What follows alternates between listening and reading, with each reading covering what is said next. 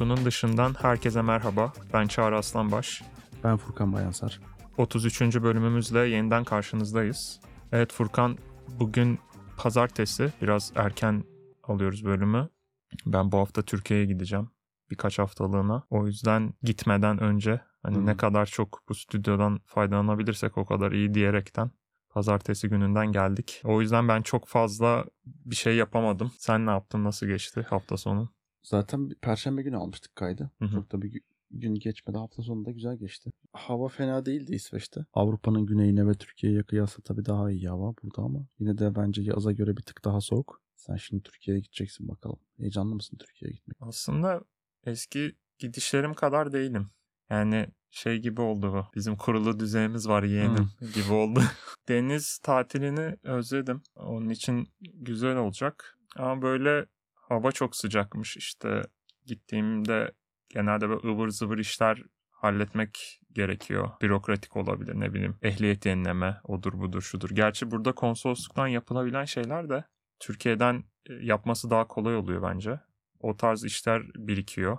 Bir de izin dönüşü belki kısa şundan bahsedebiliriz. İzin dönüşü işe alışmak benim çok moralimi bozuyor ya. Burada şimdi eskiden Türkiye'de çalışırken aldığım izin maksimum bir hafta falan oluyordu aynı. Yani üst üste aldığım izin maksimum bir hafta oluyordu. Ya da böyle perşembe cuma alıyordum. Uzun hafta sonu yapıyordum falan. Çok sert bir geçiş olmuyordu yani tatile giriş ve dönüş gibi. Ama buradayken Türkiye'ye gittiğimde işte 3-4 hafta minimum kalıyoruz. Çünkü uçak biletlerine para dayanmaz öbür türlü. Gidince de bir hafta falan çalışıyorum. Kalanında izin alıyorum. Onun dönüşü çok sert oluyor. Bir de burada çok fazla şey baskısı var. Tatildeyken iş bakma, hiç girme, tamamen shutdown yap, kop yani işten gibi. Ben onu da sevmiyorum. Yani bilmiyorum beyaz yaka genleri mi diyeyim yani. O dürtüyor beni sürekli. Araya arada girip böyle bak bakıyorum. E, eliyorum yani kafamdan. Dönüşümü yumuşatmaya çalışıyorum. O beni daha mutlu ediyor nedense. Ve tatilimin de kötü geçmesine sebep olmuyor. Yani 3 hafta izin aldım işin özeti ve onun dönüşünün gerginliği bile benim şu an Türkiye için böyle çok heyecanlanmamama neden oluyor diyeyim. Sana da oluyor mu bu? Bana da oluyor ama bu kadar senin anlattığın kadar şiddetli bir belki de o kadar değildir ama yani mesela Türkiye'ye gidişimin heyecanını azaltacak bir stres olmuyor bende. Tabii ki de yine çok uzak kalmak kötü oluyor ya ben bunu deneyimledim mesela May- Nisan Mayıs ayında çok izin kullandım. Böyle izinden döndüm bir hafta çalıştım tekrar gittim falan o aralar çok verimsizdi benim için ve geri takımda yapılan işlere adapte olmam neredeyse bir iki haftayı falan buldu yani o diğer takımdakilerle aynı aynı seviyede hani o yapılan o anki işlere hakim olma konusunda. Ama bu da bir işin doğası deyip Cilvesi. evet yani eğer uzun bir tatil yapmak ve her şeyi arkada bırakmak istiyorsan bu da bu işin hani buna ne diyorlar? Böyle hani şey yapman lazım. Neyse, Kucaklamak mı? Aynen yani bu bu durumu da şey yap yani. Hani kabullen ve bu, bunu da yaşa. Peki sen var. bakıyor musun iş? Sanırım bu daha önceki bölümlerimizde çok Konuşmuştuk kısa defa. konuşmuştuk. Ben bir tatilimde hiç bakmadım. Güzeldi aslında.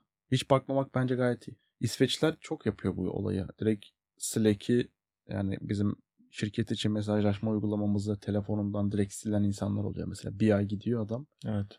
O uygulamayı komple telefonundan siliyor. Hani ne kadar önemli işler olursa olsun. Bu da enteresan bir durum. Ben yani Türkiye'de bu kültüre biz alışkın değiliz. Bir de senin dediğin işe dönüş yani tatil dönüşü işe alışma İsveçlerde şey olayı da var. Atıyorum bir ay izin alıyor ama 3 haftasını tatil yapıyor.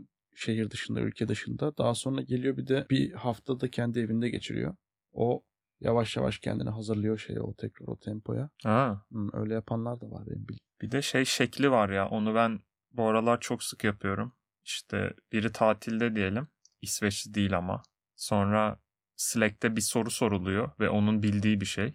Girip ona cevap yazıyor tatildeyken. Ben de ona şey diyorum. Ya sen tatildesin kaybol bakayım diye falan böyle hemen Hmm. övgüleri topluyorum böyle. Hani Bu ara bunu çok yapar oldum ama o o kişinin de tatildeyken girip yazması içten içe beni şey yapıyor. Evet yani. Yani iyi hissettiriyor bana. ha, iyi hissettiriyor. İyi hissettiriyor abi. Ben de ben de girip yazmak istiyorum. Yani ters bir e, dışlama şeyi var burada. Ben de iş işte e, tatildeyken girip hani orada belki adama 1-2 saat kazandıracağım. Ben zaten girip bakıyorum arada okeyim yani ben bu duruma. Girmişken de yazıyorum yani. Ama tabii şey toplumun hani girdiğim kabın şeklini aldığım için de biri dışlanıyorsa tatildesin diye yani en önde ben bayrak taşırım Hmm. yani. Peki şey bir durum olsa böyle bir sen- senden dolayı bir problem yaşıyor takımın. Senden dolayı demeyeyim de senin hakim olduğun bir konu hakkında bir problem yaşıyor ve senin o an bilgine ihtiyaçları var ama sen tatildesin. Sadece bilgi de değil senin o an experience'ına da ihtiyaçları var. Öyle bir Slack'e girip girdim de bir mesaj yazdım da çözülecek Hı hı. bir şey değil gibi. Hı hı. Bayağı senin girmen lazım veya takımın senin bir saate çözeceğin şeyi takımın girerek Evet 3 saatte çözecek. Evet. Sen o bir saatini verir misin? Veririm. Verir misin? veririm. Yani beni Slack'ten yazdılar. O an denizde yüzüyordum diyelim. Göremedim. Hani araya da bilir yani sorun değil. Ben geçen senle mi konuşuyorduk? Böyle saygınlık işte iş, subject matter expert dedikleri Hı. bu konuyu Çağrı bilir. Hı. Hatta Çağrı abi bilir falan.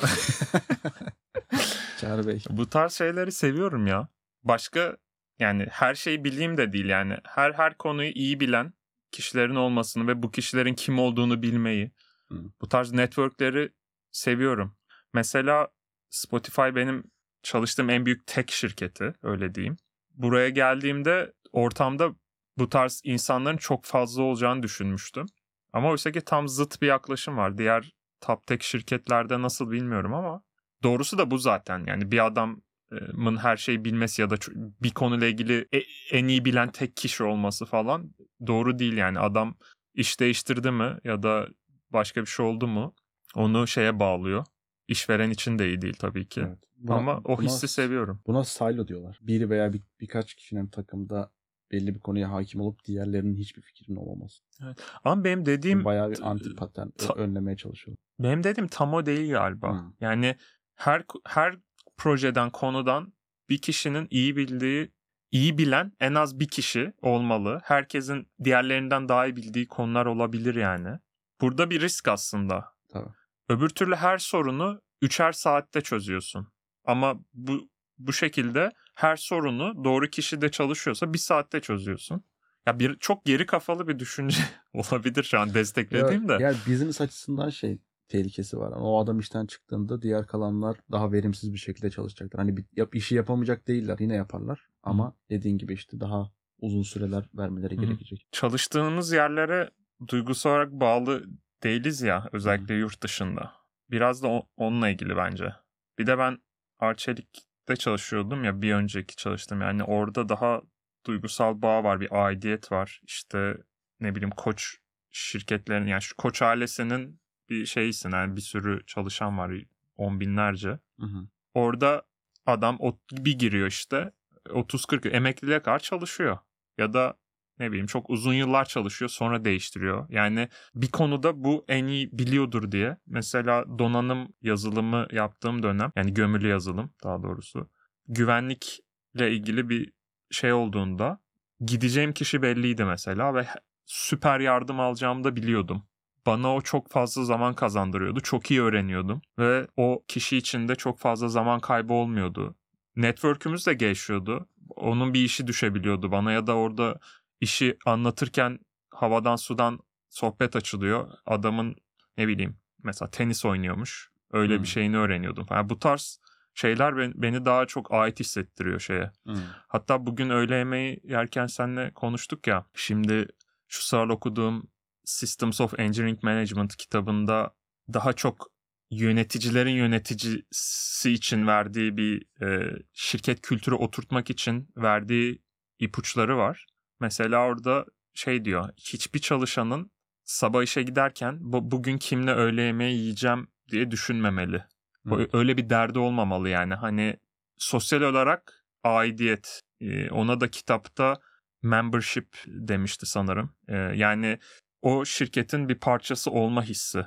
Bunu düşünüyorsa o kişinin verimliliğinden ve aidiyet hissinden şüphe edebilirsin ve yakın zamanda gidebilir bu kişi. Hani bu kişileri senin daha çok ait hissettirmen lazım. İşte ne bileyim basit yöntemler anlatmış. Haftada bir gün takım öğle yemeği, şirket dışı aktiviteler vesaire gibi.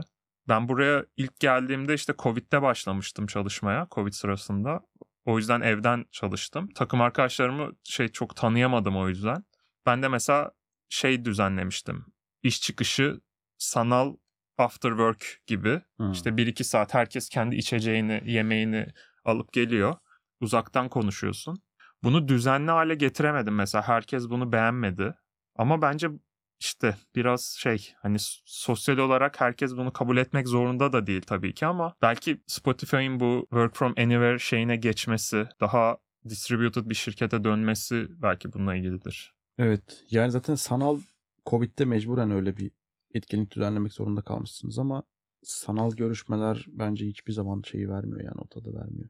Ama benim dediğim sanal görüşmeyi de düzenli bir sanal sosyal görüşmeye de katılma isteği yok bazı insanların. İşte yüz yüze olsa belki. Ben ben öyle düşünmüyorum ya. Ben her türlü tırmalarım yani. Eğer Covid yani bir pandemi ise kimse buluşamıyorsa e, sosyalden verim almaya çalışırım. Şeye katılıyorum ya o insanların aidiyet hissini etkileyen bir şey. İşte beraber öğle yemeğine gidebildiğin veya iş çıkışı takılabildiğin insanlarla beraber çalışmak senin şirketine daha çok bağlayan bir şey yani. Ona kesinlikle katılıyorum. Evet. Bir yandan da öyle işe ya da iş hayatına çok anlam yüklüyormuş gibi de hissediyorum. Sanki iş dışında tatmin alamıyormuşum da her şeyi iş hayatımdan bekliyorum gibi hani sosyal şeyi de falan. Türkiye'de mesela öyle değildi ama yani hani iş yerindeki sosyallik de önemli bence. Şimdi Spotify full, fully dis, yani tamamen distributed bir firma olduğundan beri ofise git, giden düzenli giden insan sayısı da daha düşük. Yani herkesin beklentisi farklı. Ofise gidenlerle sosyalleşiyorum diyeyim ben de gittiğimde. Ama herkesi mutlu eden bir düzen zor yani böyle genel bir şeyle bitireyim. Çünkü herkes benim gibi düşünmüyordur. Distributed olmayla alakalı veya işte hibrit çalışma yöntemiyle alakalı Spotify büyük şirketler arasında tek yani bunu tamamen bu kadar rahat bırakan isteyen e, Avrupa'daki herhangi 10 ülke arasından herhangi birinde çalışabiliyor. istediği şehirden çalışabiliyor. Ve hiç ofise gitme zorunluluğu hiç yok. Bu büyük şirketler Spotify gibi veya o daha, daha Spotify'dan daha büyük şirketler işte Apple, Amazon, Google, Facebook. Bunlar Spotify'dan daha büyük şirketler ama belki kendilerine göre sebepleri vardır. Ama onun hiçbiri hani bu ölçekte hiçbir şirket böyle bir yönteme gitmedi. Mesela biz geçenlerde iş gereği e, Google Stockholm'da Google ofisini ziyaret ettik. Orada bir toplantıya katıldık. Bayi toplantısı. Bayi toplantısı aynen. yani tıklım tıklımdı ya ofis. Tam yani hani Covid öncesi nasıl ofis nasıl olur sorusunu tekrar ben kendime sordum ve onu hatırladım yani o Google ofisinde. Büyük ihtimal Google'ın hani sormadım çalışanlara ama büyük ihtimal şirket içi politikaları bu yönde hani herhalde her gün olmasa da mutlaka haftada 2-3 gün evet. gelme koşulu var gibi. Yani bu konuda da ben ortacı orta ara bulucuyum. Hibrit çalışma düzeninin en ideal olduğunu düşünüyorum. Ki hayatımda hiç tecrübe etmedim. Hibritten de kastım haftada iki gün ofise gelme zorunluluğu mesela. Üç gün evden. Sonra Hep takım... Aynı iki gün ama? Takım. Şöyle e, takımlar mesela bunu kendi şeylerine göre adapte edebilirler. Mesela bir takım biz salı çarşamba gidelim hani hep birlikte e, görmüş oluruz falan filan yapabilir. Bence en ideali bu. Ama tabii herkese yani work from anywhere gibi bir şey yaptıktan sonra da buna geçmek Tabii artık imkanı yok yani. İnsanlar ülke değiştirdi. Tabii şu Almanya'nın köyünden çalışan var Spotify için. Ya. Tabii. Fransa'nın bir sahil şey gibi oldu. Abi Almanya'nın köylüsü bile ana dili gibi Almanca konuşuyor yani. evet burada da mesela Uppsala'ya taşınanlar oldu. Daha kuzeye, Kiruna'ya falan gidenler oldu. Malmö'ye taşınan oldu. Yani çok zor artık bu tarz Aynen. bir şey yapmak. Şey yani tek tek yönlü bir kapı yani. Artık Evet. Spotify bu kapıdan geçti yani. Evet. Ama bir yandan da işte yeni dünya düzeni her zaman bir devinim var. Alışmak zorundasın. Ama tüm şirketler böyle çalışmıyor. Evet. Biraz belki ön ayak olmuş oldu Spotify. 10 yıl sonra belki farklı şeyler konuşuyor olacağız. Yani şey açısından kesin fark yaratmıştır. İnsanları, yetenekleri cezbetme konusunda Avrupa genelinde. Hani bu bir kimi insanın çok aradığı bir şey olabilir yani bu şekilde çalışmaya. Tabii tabii. Ama tabii beraberinde bu bu tarz çalışma şekline hiç uyum sağlamak sağlayamayan karakterler de var yani. Onlar da azımsanmayacak kadar çoktur bence. Evet. Onun dengesini yakalamak zor. Peki şey hani Almanya'nın bir köyünden çalışmakla her gün ofise giden birinin çalışmasını kıyasladığında hani onun learning curve'ü daha farklı değil mi? Kesinlikle yani birebir aynı şeyi yakalayamazsın. Değil mi? Ya da ben yorum ben soru soru sorarken ben cevapladım. Be- benim cevaplamama müsaade edecek misin? şey ya onu şimdi kat- buna katılırdım abi Hasan'a. Ama Sırf sen böyle yaptın. Spotify'ın Spotify'ın şu anki vaziyeti şimdi bak benim takımımdaki insanlara bakıyorum sadece iki kişi var Stockholm'de. Ben bu takıma yeni katılsam iki kişiyle ancak ofiste görebileceğim. Ama mesela bazı takımlar var adam Stockholm'de çalışıyor. Ama takımındaki tüm insanlar atıyorum dağılmış. Biri Berlin'de biri Londra'da. O takıma giren iki kişi diyelim biri Almanya'nın köyünden biri Stockholm'de e, tam ofisin olduğu şehirde yaşayan birisi. Şu an bence fark eden hiçbir şey yok. Yani ikisi de tamamen remote yani. Hani önceden şey derdim hani takımın çoğu atıyorum Stockholm'de ofiste. Hı hı. O yüz yüze iletişim daha kuvvetli olduğu için o çok daha hızlı şekilde adapte olur işlere, takıma diyecektim ama şu an Spotify'ın geldiği durumda hani iste, istersen işte New York'ta ofisin altında yaşa. Spotify ofisinin altında yaşa. Hiç fark etmez yani. Aşırı distributed olduğu için e, bir fark çok bir fark olacağını zannetmiyorum. Bu arada bayağı konuştuk bu konuyu planlı değil de. Evet. En son hafta sonu nasıl geçti demiştim o kaynadı. Evet hafta sonu güzel geçti. Nihayetinde bu Succession dizisini bitirdim.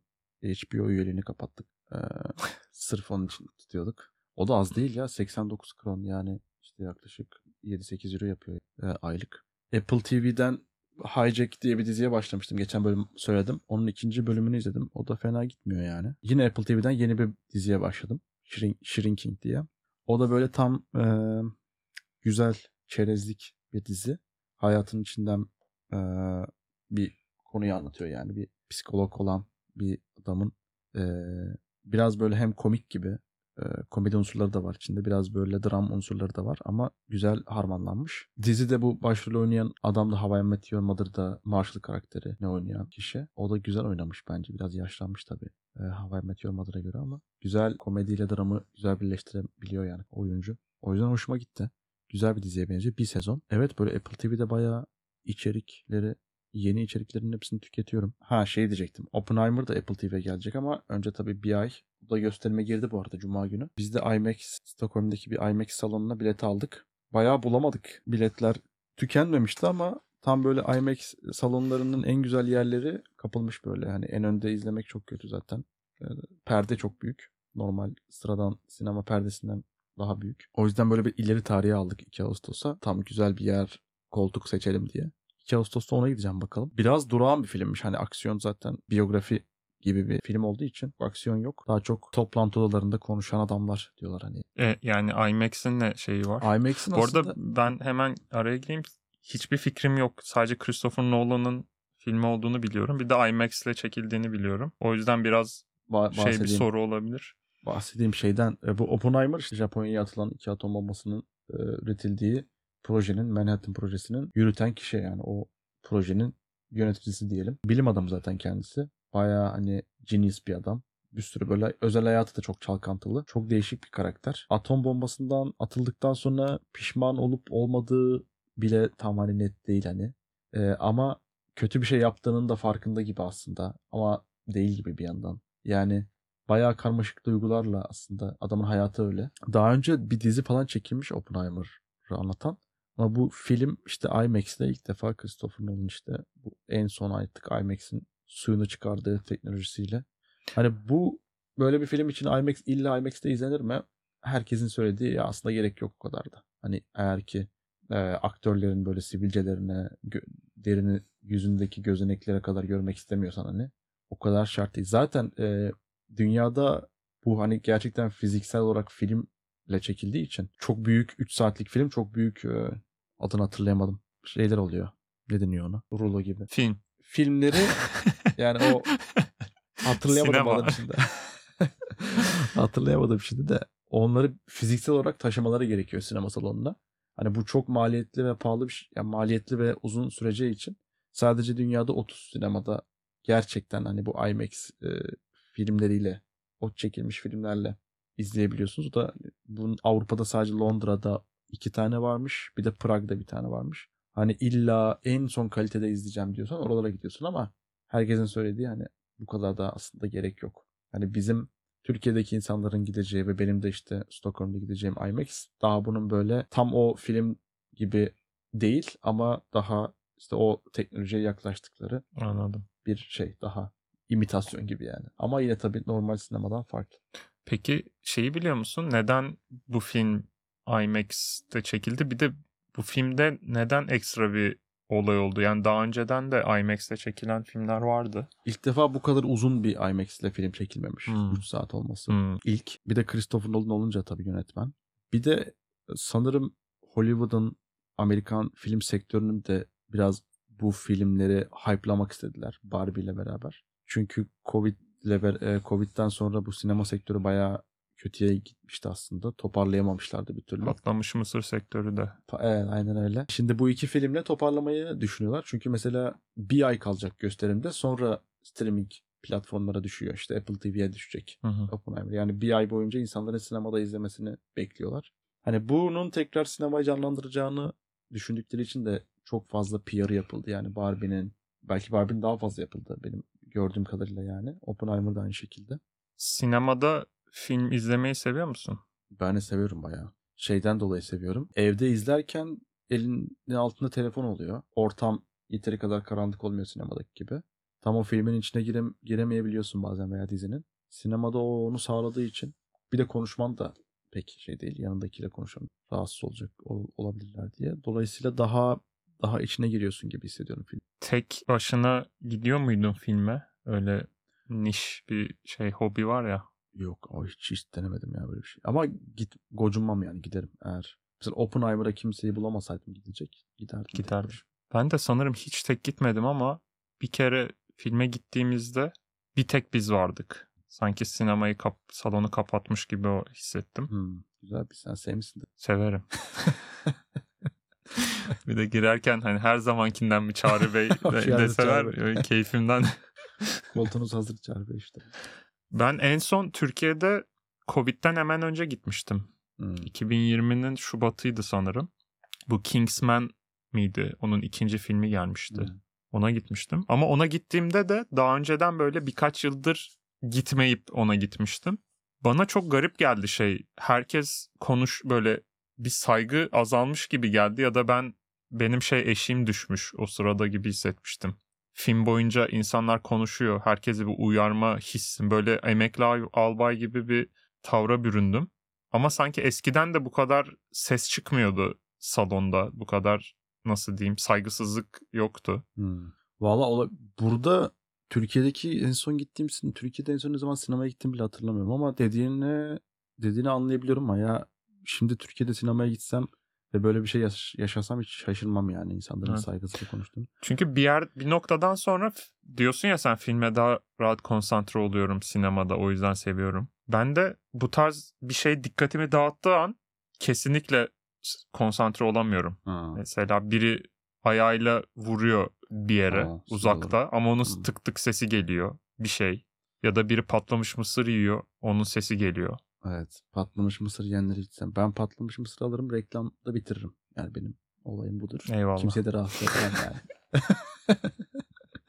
Keşke senin gibiler dolu bir salonda denk gelsek. Ya şimdi Türkiye'de hadi neyse sorun olmuyor o kadar da mesela burada gittiğinde altyazı yok. Altyazı İsveççe. Direkt tam anlaman gerekiyor şeyi. Şöyle. Söylenenleri. o yüzden yanında hemen birisi mısır yerse o hışırtı bazen duyamıyorsun da yani tam anlayamıyorsun da ama onun dışında zaten mısır yeme sesi zaten rahatsız edici bir ses. Kimi insanlar daha gürültülü yiyor. Evet. Ama yani evet herkes benim gibi reklamda bitirse tabii temiz olur ama. Bir de burada buradaki bir, bir fark Avrupa'nın genelinde böyle galiba filmlerde ara yok. Aa evet doğru. Türkiye'de 10 dakika ara 15 dakika ara olur. Bence o ara- güzel bir şey ya. Burada olmaması saçma bence. Bence de çünkü tuvaletin geldiği zaman mesela 3 saatlik filme gideceğiz şimdi ya ha, yani insanlık hali tuvaleti geliyor insanın. E ne yapacaksın abi o yani 5 dakikada hemen gidip gelebilirsin ama 5 dakikasını kaçırdın yani. Evet. Bir de şey güzel. Tam o arada save ediyorsun filmi kafanda ve yanındakiyle ara bir değerlendirme Aynen. kritik oluyor. O da güzel mesela. Evet ya. Şimdi Apple Vision Pro'dan bahsettiğimizde mesela bunlar olmayacak artık. Yanındakiyle konuşamayacaksın. Gözünüzde bir cihaz olacak. Doğru. Konuşabilirsin ama yine de sanki. Aynı filmi izlerken. Ama o adam belki maç özeti izliyor. Sen zannediyorsun ki beraber romantik bir film izliyorsun. Kocanla. Adam orada. Şey şu dış ledine de gözlerini yansıtmış. Hani dinliyorum hayatım ben seni. Sen anla. İçeride şey Icardi. Bayağı güzel olur. Aslında böyle faydaları varmış ya. Güzelmiş bak şu an. Bu, bu yüz kez hiç düşünmemiştik. Evet. Bu mesela toplantılarda da kameranı kapatıyorsun. Evet. Sanki oradasın gibi ama arkada yoksun. A- Evet. Aynısının fiziksel versiyonu işte. Hayalde gerçek oldu. Apple sayesinde. Evet. Bayağı konuştuk ya. Bırakalım Evet. istersen burada. Olur bırakalım. Ee, bizi dinlediğiniz için teşekkür ederiz. Bir sonraki bölümde görüşmek üzere. Hoşçakalın. Görüşmek üzere. Hoşçakalın.